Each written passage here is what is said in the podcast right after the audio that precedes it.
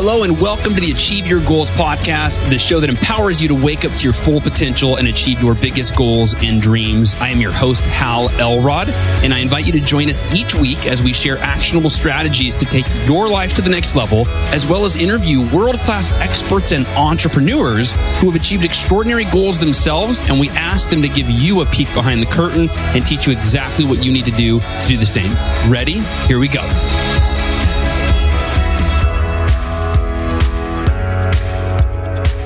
Howdy, goal achievers. Welcome to the Achieve Your Goals podcast. This is your friend and your host, Hal Elrod. We just got done with the uh, fifth annual Best Year Ever Blueprint Live Experience. five hundred goal achievers and members of the Miracle Morning community in San Diego for, it was really just a, just a special weekend.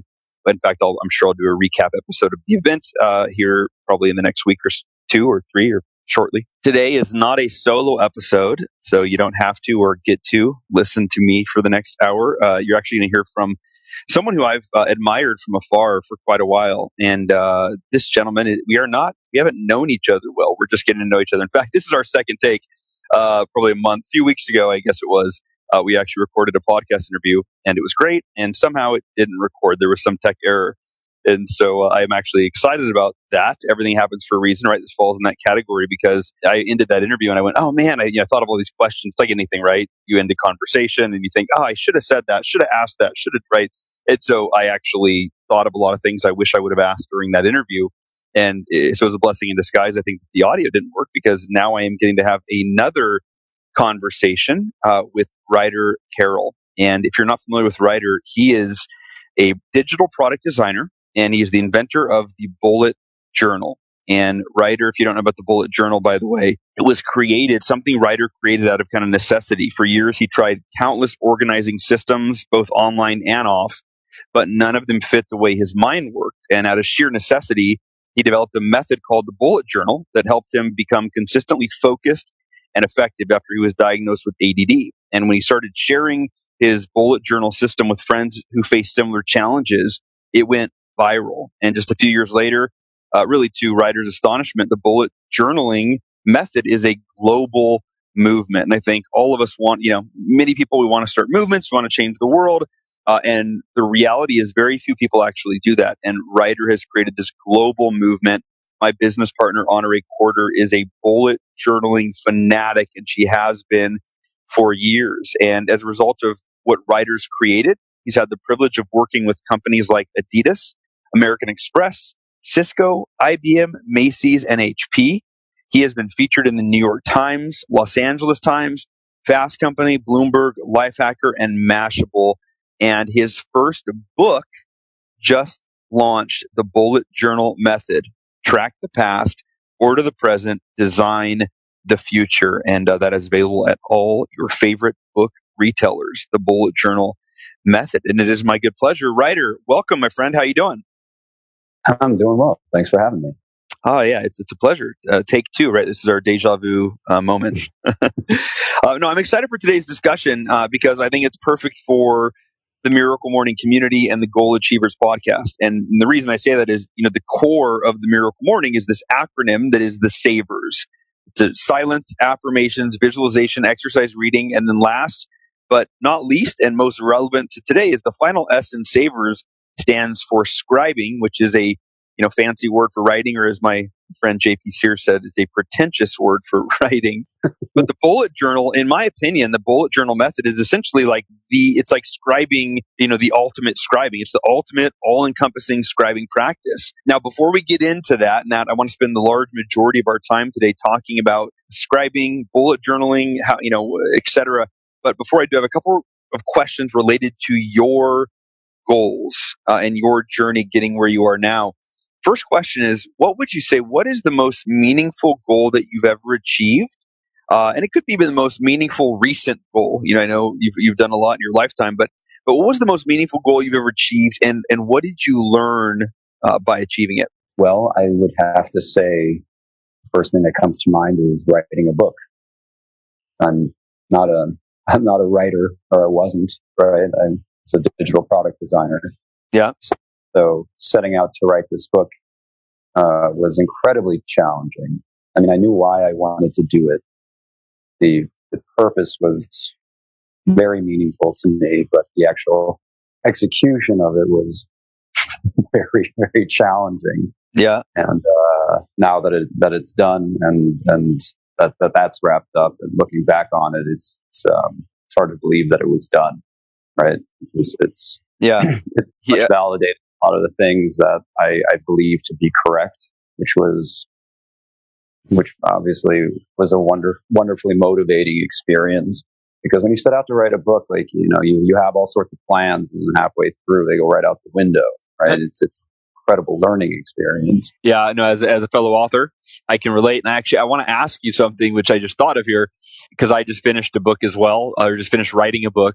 And so my question for you is, I want to. This is kind of like a, is it just me question, which is, once your book goes back to the editor, you know, like it goes to the final print, do you not throughout the day, almost every day, think of things you wish you would have done differently or put in the book? Like, just to me, it's like, it's never, I wish I could just go back and change it all the time. Is that something that you've experienced as well, where you think of things, oh gosh, I should have put this quote in, or I should have, I should have said this differently, or have you had that experience at all?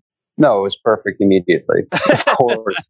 All the time. I mean, until this moment right now. I mean, yeah. It brings me back to that uh, Ira Glass said, I think. He said like the, the, the challenge is, especially with like young creatives, is that you have taste and you have ability, right? I, I don't know if I'm getting that entirely correct, but the challenge is that uh, your your ability doesn't live up to your taste. You might have really excellent taste, but you're not able to, you know, actually execute on your own level of taste. And I felt like that happened to me a lot. Like, I had this idea and this concept, and I keep trying to improve it and refine it and make it much more clear and much more accessible, you know, or relevant. And, and, you know, every day you just kind of sit down and like chip away at this thing and try to polish it and polish it and polish it. And, uh, you know, sometimes you figure out how to do that after the fact. You know, you're walking down the street and you're all of a sudden like, oh, this would have been a perfect metaphor, or this is the combination. Or it's, yeah, I mean, honestly, left to my own devices, I think I could have written this book for the rest of my life. You know, it tackles a lot of really, really intense subject matter, but at some point you have to let it go. So it's a, I think that that's just as challenging as coming up with it is actually saying goodbye at some point so you can make some progress. But yeah, all the time.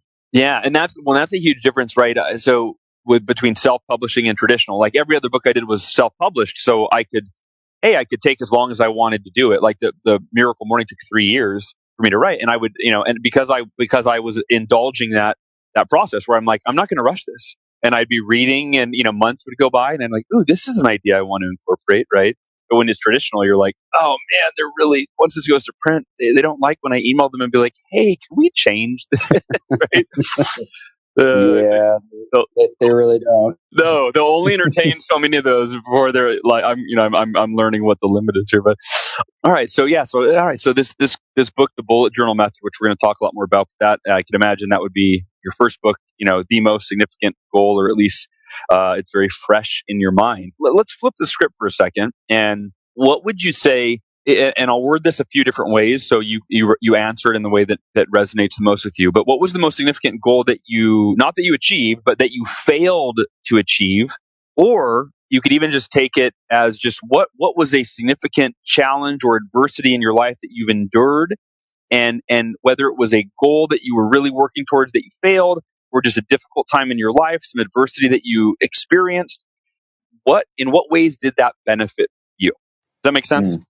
Mm. Sure. Well, uh, I would say that like that's true in almost every different category of my life. You know, there's a professional, personal. Like I, I think there's been a major goal that I failed at in every single thing. I guess the. To be very specific, there have been a couple job opportunities that I was very excited about earlier in my career, you know, and, and in the digital space, a lot of times you have to go through up to like twelve or fifteen rounds of interviews for some of these jobs that I was privileged to even be considered for, right? And when you start, like I don't want to name the companies necessarily, but when you start, you're like, wow, they're at, the first answer is already, okay, let's see more. And then like every progressive step you get closer to this this thing. And one of them I got to the second to the last round before I was hired. And then for one reason or another it just didn't work out. So that that was obviously disappointing, especially sure. because you're, you're not just like showing up to an interview, you're working for them already. Does that make sense? You know, they, they give you projects to solve and you spend time, you spend your weekends, you know, they want to see how your mind works. And that's not just sitting there talking for half an hour. Sure. So like a lot of time and energy and thought and consideration went into it. So I'd imagine that only increases the level of disappointment, right? Well, yes and no. I mean, the, I guess I guess my, my my my perspective on failure is a little bit different because I grew up with severe learning disabilities, right? Failure was the norm for me. And like it became so normal for me that when I succeeded, I was suspicious of it.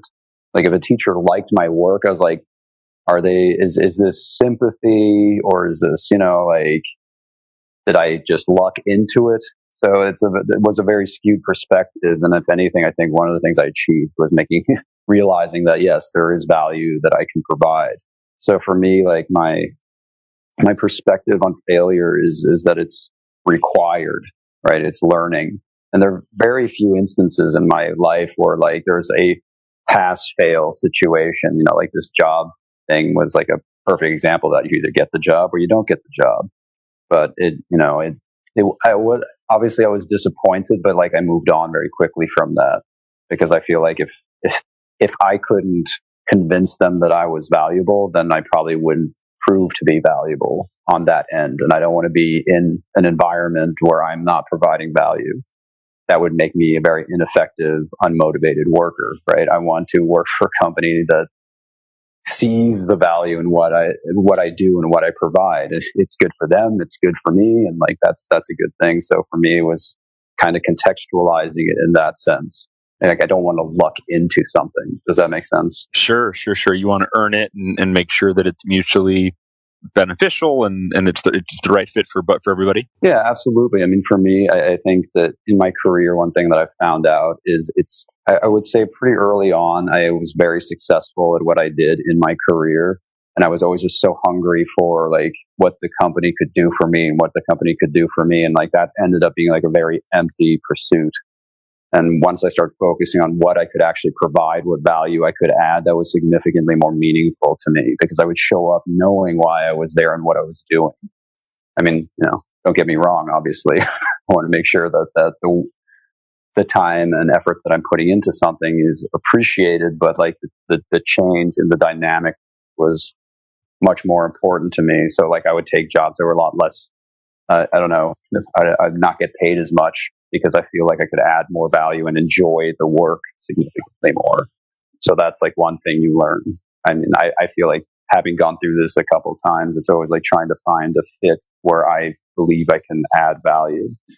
So it's not necessarily that I didn't get the job. It's just that I wasn't put into a situation where I would probably be unhappy.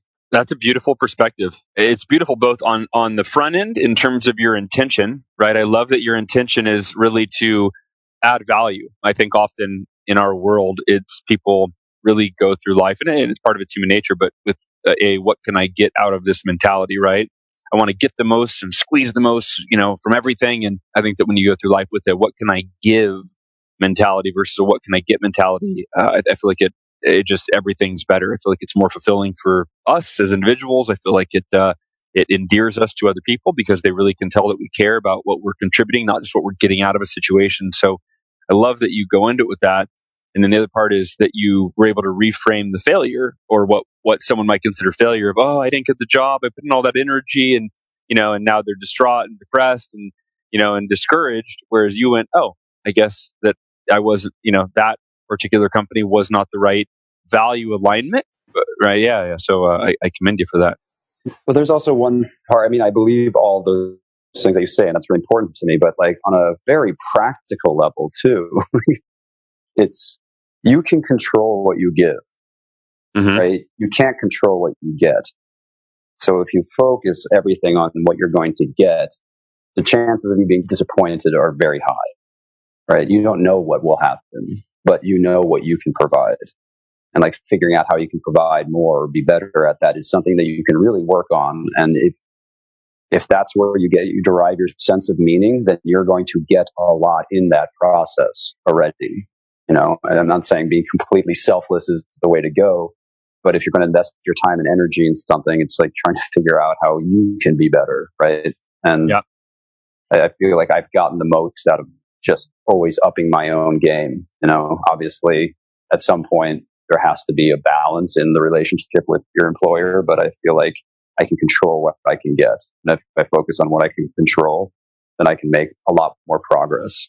Well, you know, you, you just mentioned being about being selfless, and I think that there is such a thing as being, you can be selfishly selfless, right? Which is yeah. meaning understanding that the more value that you add to another person's life, to an organization, right? Your company, you know, your customer, whatever, the more value that you add, the more valuable you become to them, right? And mm-hmm. then they're yeah. willing to, they like you, they trust you, and they're willing to do business with you or promote you or hire you or, you know, whatever. And so, you know, I think you can understand that, you know what, I can be selfless, understanding that I will get, I, I'll end up getting more, right? The more that I give, the more value that I add, the more it's going to come back. So, you know, if you don't want to be altruistically selfless, which is fine, right. No judgment either way, you can be selfishly selfless, and either way, everybody wins, right? So, yeah, I totally agree with that. I mean, I ran teams of people, right? And then the people who were most disappointed were the people who feel like they couldn't add any value, because that's like when boredom and indifference starts to set in.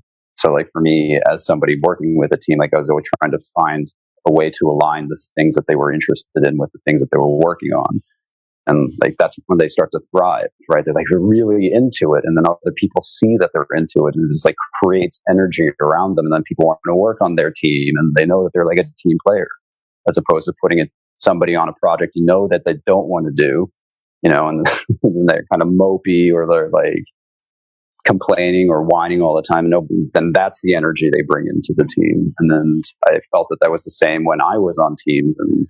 And then it's always just like trying to align people with a sense of meaning and purpose. And that, that if they feel they're adding value, then chances of them actually adding value are much higher. Beautiful. And I would imagine when it comes to leading teams, leading other people, the acknowledgement of people, the value people are adding, right? So I, I think that that's got to be crucial, so that they're A, they're aware that you notice, but B, sometimes people aren't even aware of what their, you know, what their greatest contribution is until someone else tells them. And you're like, oh, really?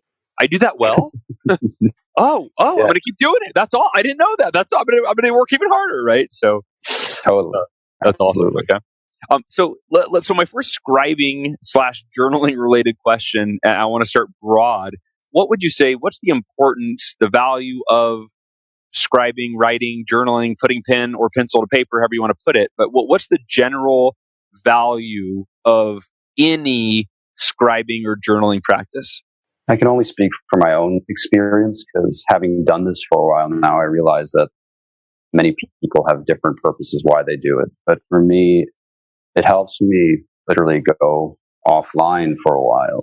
It's it's the one time where I can sit down and think, and like I let my mind catch up with my life, which, you know, as as the digital age kind of encroaches on every single aspect of our life, it's just easy to be distracted. You know, it's like I feel like technology has cured boredom in some ways. When somebody's bored, immediately the phone goes up or the screen goes on, and I feel like those those in between times used to be the time where we think or digest or have some insight, because we are forced to reflect. So for me, journaling allows me to connect with myself and actually see what it is that I'm working on and figure out, most importantly, why I'm doing what I'm doing. And sometimes, often that answer isn't clear. So when I write, I have an opportunity to actually unpack my thoughts a little bit. So on the one hand, bullet journaling is about keeping very minimal notes, but it also provides the flexibility that if you want to expand on an idea or a thought, you know, it's just blank paper, essentially. And, and in my own practice, longer form journaling has become more important as well. If I get caught up on a challenge and I want to explore it a little bit more, or I'm like really upset about, about something, like what is it that I'm actually upset about? And then it helps me keep my ongoing dialogue with life a lot more productive. So you mentioned that the, the journaling that you just spoke of, I think you called it long form journaling. Is is I'm, I'm curious on your method. Is that kind of a free writing method where you just start typing and typing and typing and kind of, you know, get your have, have a conversation on paper and get your thoughts out of your head so you can work through them? Or what is your long-form journaling? What does that look like? What's that method? Well, so long-form journaling, I say long-form journaling, it's my own term. I'm sure yeah. there's, there's others, but part of the reason I designed the bullet journal the way I did is that in my own experience, long-form journaling just felt like it took so much work, right? Every day I have to sit down and write for half an hour. And for somebody who has A D D, like that, that's a lot to ask for, or especially when you're a kid, right? Because the value isn't clear. Sure. That was the big problem. I'm just going to sit there. It's like, it just turned into more homework. So when I designed the bullet journal, the idea was to kind of get the best out of journaling and, and reduce it to like very small bite-sized pieces of information that you're capturing. That being said, having done it for a long time, I think that there is a world for both. So throughout the day, I will, maybe something bad happens or something that requires me to think about it longer. And rather than, rather than having to stop in the middle of the day and figure it out, I just put like, so writing the book, for example, I would have a really interesting thought, but it, you know, it, it was just the very beginning of an idea. It was, it was a, it was a, it was a baby, you know, it was there and it was alive, but it didn't know anything yet. And so I, I made sure that I captured that. And then when I sit down to write about it, all of a sudden this tiny little thing started to grow and started to mature. And like this idea or this notion rather started to mature into an idea. So all of a sudden I took this idea and I actually educated it, you know, and myself, and trying to figure out what is the value here? What is the purpose of this? How can this be helpful in the greater context? You know, it just by writing, and all of a sudden, all those things start to upside. Like, let's say you're in the office and all of a sudden you have like a real problem with a colleague for whatever reason. Maybe they're just a difficult, difficult personality, or they're somehow blocking you from working on what you want to work on. You know, like take your, take your pick of reasons why you don't get along with somebody at work. And sure. You know, there, there's the option of like immediately like going right into combat, you know, with this person, which I don't know, in my experience, has never made anything better. You know, everything just escalates if you immediately react to a poor situation. Or for me, one thing that I would do is I, you know, I would try to remove myself from the situation if it was, if we came to an impasse, like rather than rising to it. And then I'd, when I had the time, I'd actually sit down and write a letter to this person in my journal, not for the purpose of giving it to them, but for me to be able a, to vent, you know, just to kind of get all that anger, frustration or whatever out of my system, and then actually start refining what it is that, why am I upset exactly? What about their behavior is causing this response in me? And by actually writing it out, you know, like, dear whoever, you know, today, this, this, and this, like I could start to clarify it. And and that process was just uh, tremendously helpful, because half the time you start realizing things that you had no idea about in the heat of the moment. Like maybe it has nothing to do with what they said. Maybe you were having a bad day and you're putting out a bad vibe and they picked up on that and things went off the rails. Or they're upset about something that's super valid. You know, they just expressed it poorly. And if you were in their position, you would have felt the same way. You don't really have that context and clarity when you're, you're butting heads with someone. So like, that's something I can use long form journaling for. And it just keeps going on and on and on. Like recently I'm, I'm working on something else right now. And I, I had this idea, and there was a, there was a technical issue with this idea. So I started writing out the problem, you know, trying to explain it to somebody else. It's something, I believe the process is called rubber ducking, essentially, where you try to explain a problem that you're having to somebody else who doesn't have any context. So you have to be very clear about what the problem is step by step. And in so doing, you're clarifying it to yourself as well. And in that process, all of a sudden you might get insight or make progress where you weren't able to before. So long-form journaling can, it just serves its purpose. And That that was the big change for me, because at first long-form journaling was homework, but now I use it only when I have to, and when I do, it adds value. So I look forward to that opportunity, and that changed everything. I love it. I love it all. Now with long-form journaling, yeah, I, I call I would call it free writing. That's it, like just same thing. I think just different name for it. I want to get into bullet journaling now. which uh, you are the inventor of, creator of. So you're the man to talk to about this. And and I want to say this, and I'm going to ask you for your kind of, you know, your explanation of what bullet journaling is. What I like about your book, I should say what I love about it, it and for anybody listening, this is really something to consider. As Ryder, y- your book teaches people not just the bullet journaling method, but through that, it, this book really teaches you how to think, how to think more effectively, because just by bullet journaling, right, you're having to think more effectively to get more clarity and organize your thoughts, your life, your activities, uh, your goals, all of that. In fact, you have an entire chapter on goals. I, I just think this book really teaches you, teaches a method. The bullet journaling method isn't just writing in a journal following your method to me. It's thinking in a way that allows us to feel more in control of our life, more in control of our days, uh, and it, and then we see tangible results in the form of increased productivity. So I think it makes you feel better internally about your life, about your goals, about your accomplishments, and it actually propels you to accomplish more than you would otherwise. So that that's my layman's kind of uh, definition or explanation, or what I love about the bullet journaling method. I'd love to hear your explanation of what is bullet journaling, um, and uh, and you know, how can it help people? Sure, I like to describe it as a mindfulness practice that's disguised as a productivity system. Okay. So at the at the end of the day, the bullet journal method isn't a notebook. It uses a notebook as a tool. On the one hand, you have so the methodology is comprised of two main components. On one hand, you have the system. And the system is what most people who are familiar with bullet journaling have seen online, which is the visual representation. So we have the system, but on the other hand, you have the practice. And the practice helps us form a routine of introspection, and with various things that I describe in the book, like what do you do with the practice of introspection? So the system part is based and focuses on productivity, which I think we live in a culture now that, that nearly worships productivity.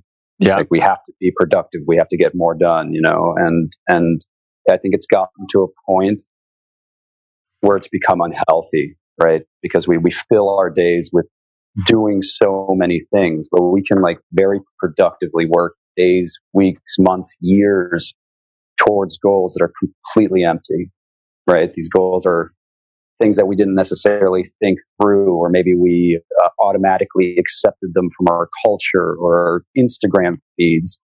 I, I, I have plenty of stories of people who quit their jobs and became like a yoga teacher in Costa Rica only to come back because they realized like that wasn't really for them. So on the one hand, we have productivity, which can be very helpful, but I also feel like there's a very important component missing from productivity, and that's where mindfulness comes in. And mindfulness, many different people have different definitions of what mindfulness is. So for me, mindfulness is about becoming present, right? It's it's about kind of understanding where you are, or at least being being okay with things as they are.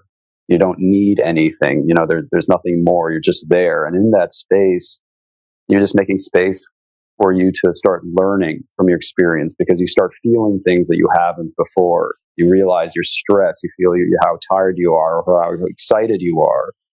And with time, you can start to correlate those experiences with the actual events in your life. You know, you can start understanding why you feel the way you do, because you have a record of what you're doing. And in that space, you have you, you can get insight, you know, like what do you want more of? What do you want less of? What is important? What is a distraction?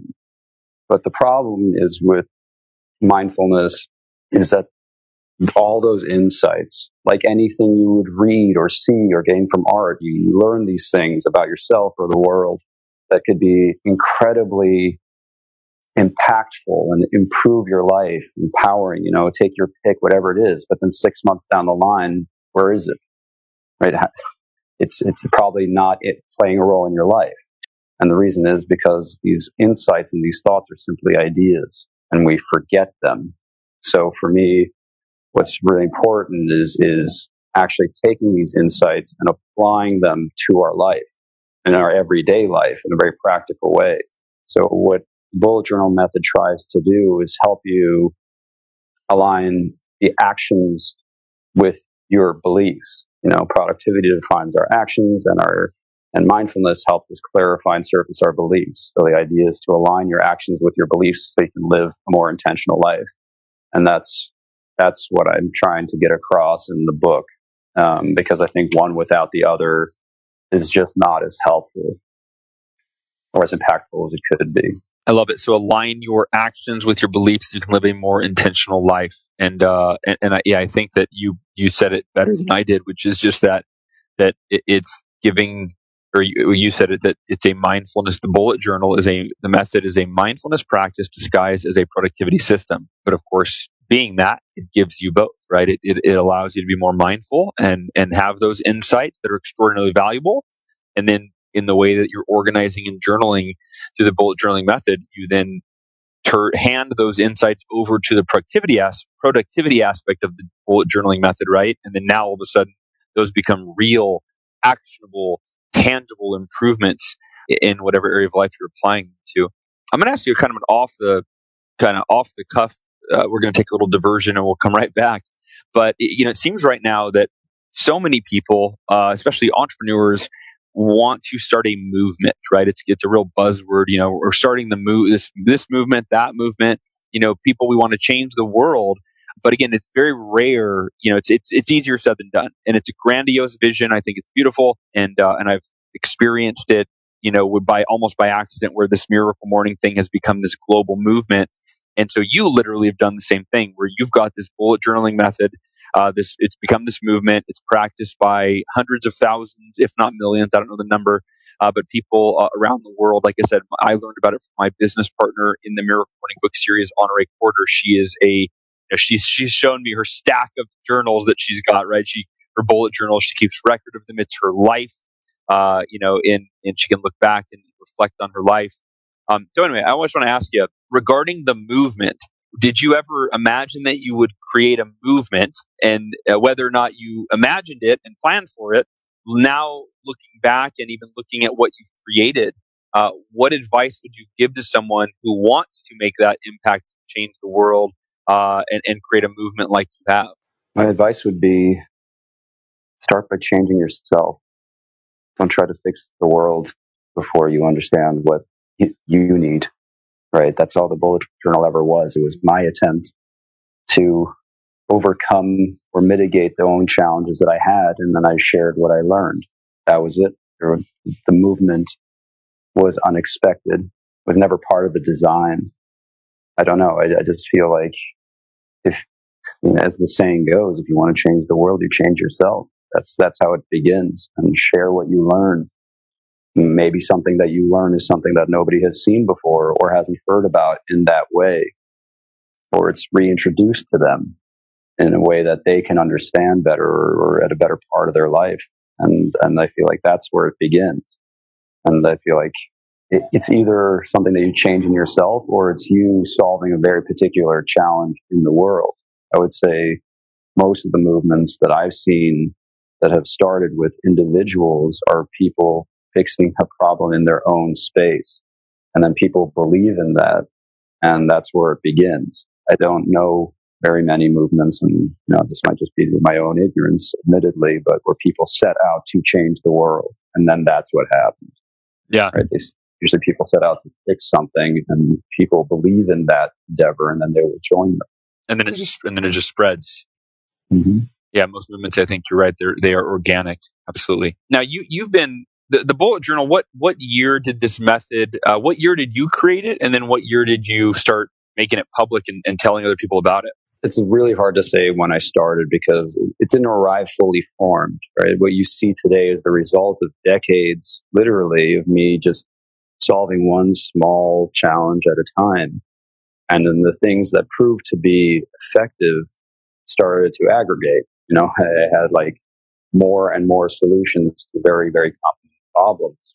At least well, at, at the time, I didn't realize these were common problems. I thought they were me problems.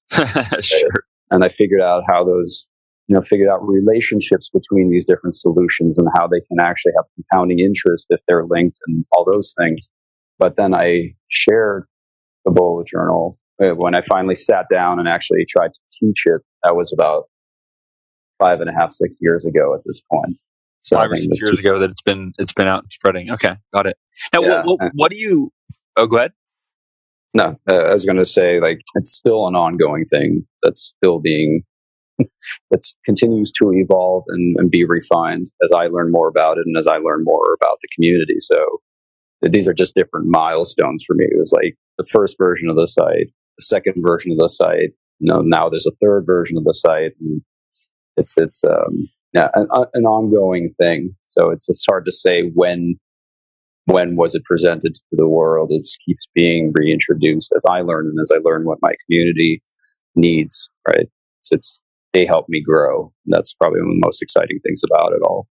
When you say the site, are you talking about bullet journal dot com?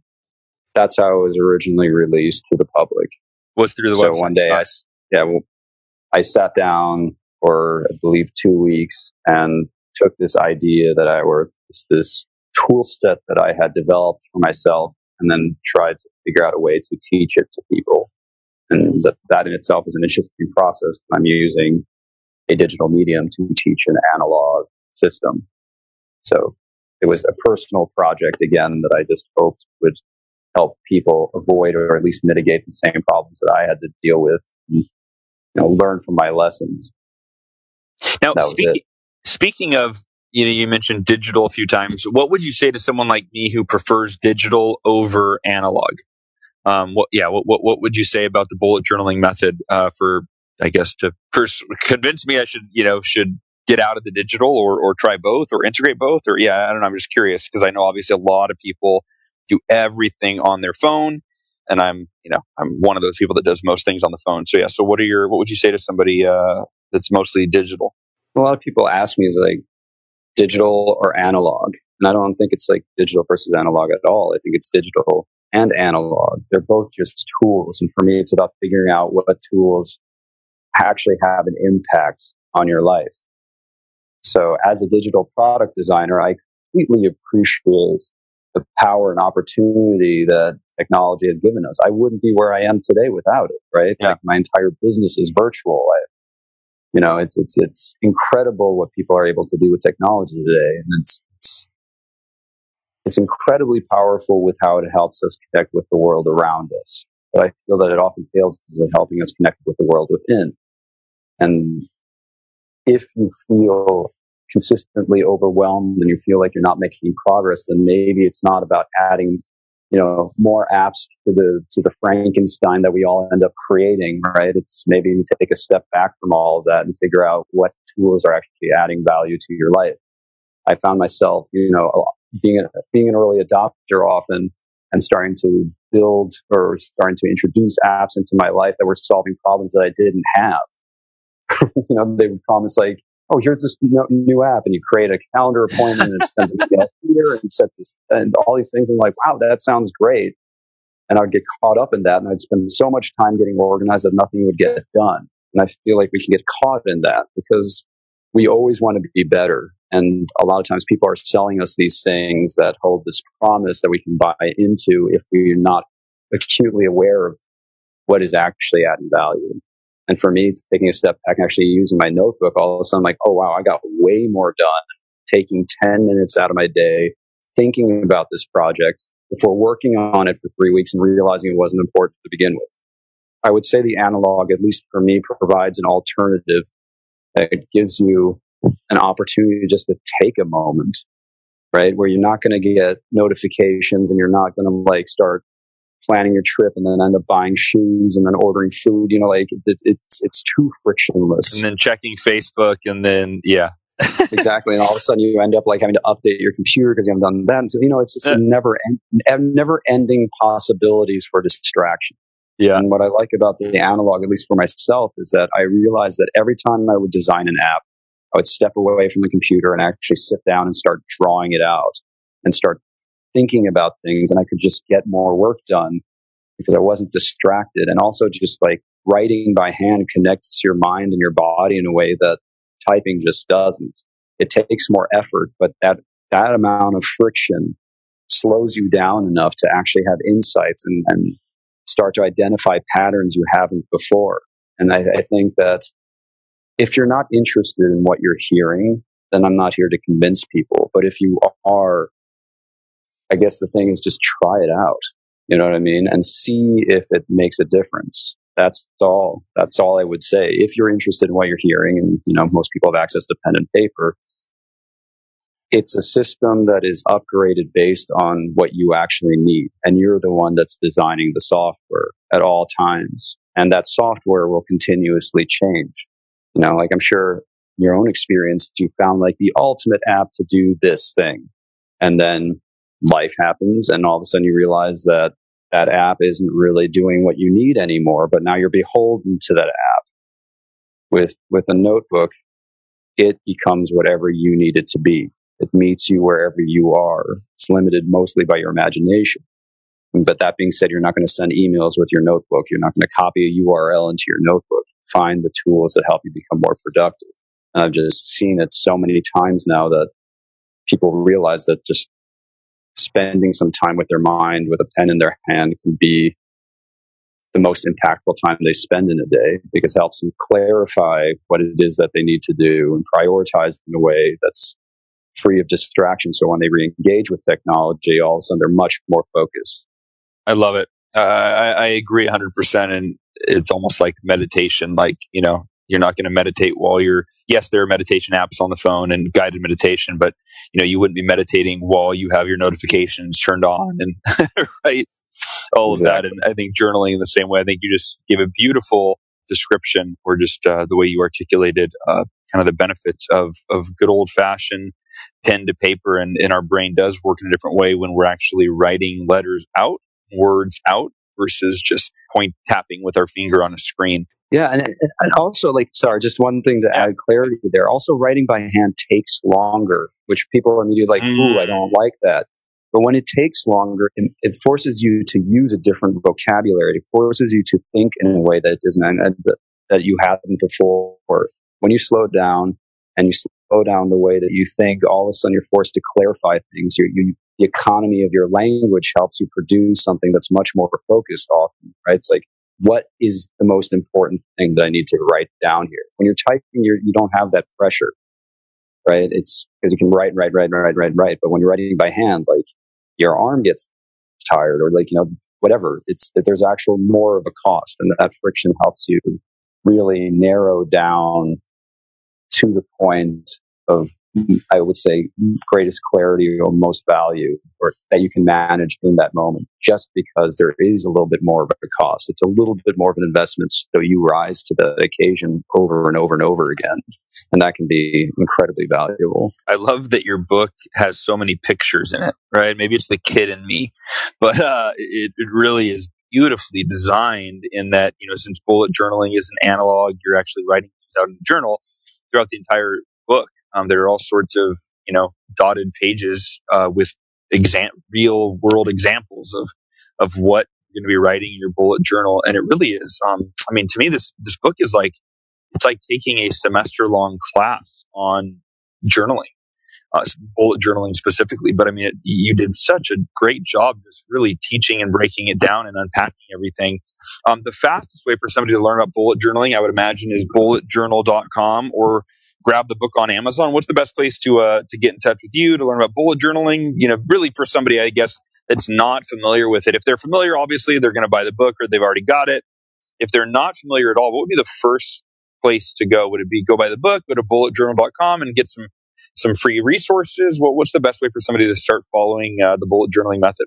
I mean, I think the lowest barrier to entry is going to bullet journal dot com, which introduces a lot of things that we talked about. But if you want to delve deeper, that's really what the book was designed for, to really take the time to spell things out very clearly. So the introduction is bullet journal dot com. You get a five-minute lesson for free, which will teach you the basics of the system. If you're more interested in the practice and the mindfulness, then the book is definitely the way to go.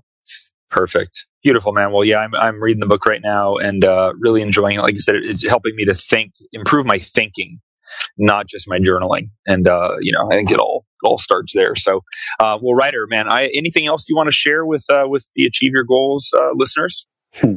Well, actually, I would say that, that that one thing I would recommend for people who are interested in bullet journal, they may have seen it online on Instagram or Pinterest, and see very, very elaborate examples out there.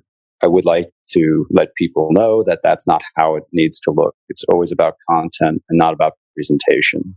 You don't have to have a single artistic bone in your body to start bullet journaling, if that is your goal. Got it. So that's, yeah, I saw that was one of your frequently asked questions is, do I need to be artistic to do this? Because yeah, there are some, there are a lot. some people that show off their Picasso level, you know, art that they do in their bullet journal. And I could see how that, yeah, that might intimidate somebody. Cool, man. Well, I- I'm a fan, Ryder. I thank you so much for your time today. I really appreciate it. And for everybody listening, the Bullet Journal Method is the book, Track the Past, Order the Present, Design the Future by Ryder Carroll. And uh, you can get it where books are sold. And I'd encourage everybody to go to bullet journal dot com to kind of get started and get a, you know, fast track your way to understanding the method. And then you'll you'll know if you want to dive deeper and, and go through the book, which I do highly recommend. Ryder, thank you for joining, my friend. I really appreciate you. Thanks so much for having me. All right. My pleasure. And goal achievers, I love you. I appreciate you. And I will talk to y'all next week. Thanks for listening. To learn more about the Achieve Your Goals podcast and to get access to today's show notes, transcript, and exclusive content from Hal Elrod, visit halelrod.com forward slash podcast. Thanks again for joining us. Be sure to tune in next week for another episode of the Achieve Your Goals podcast.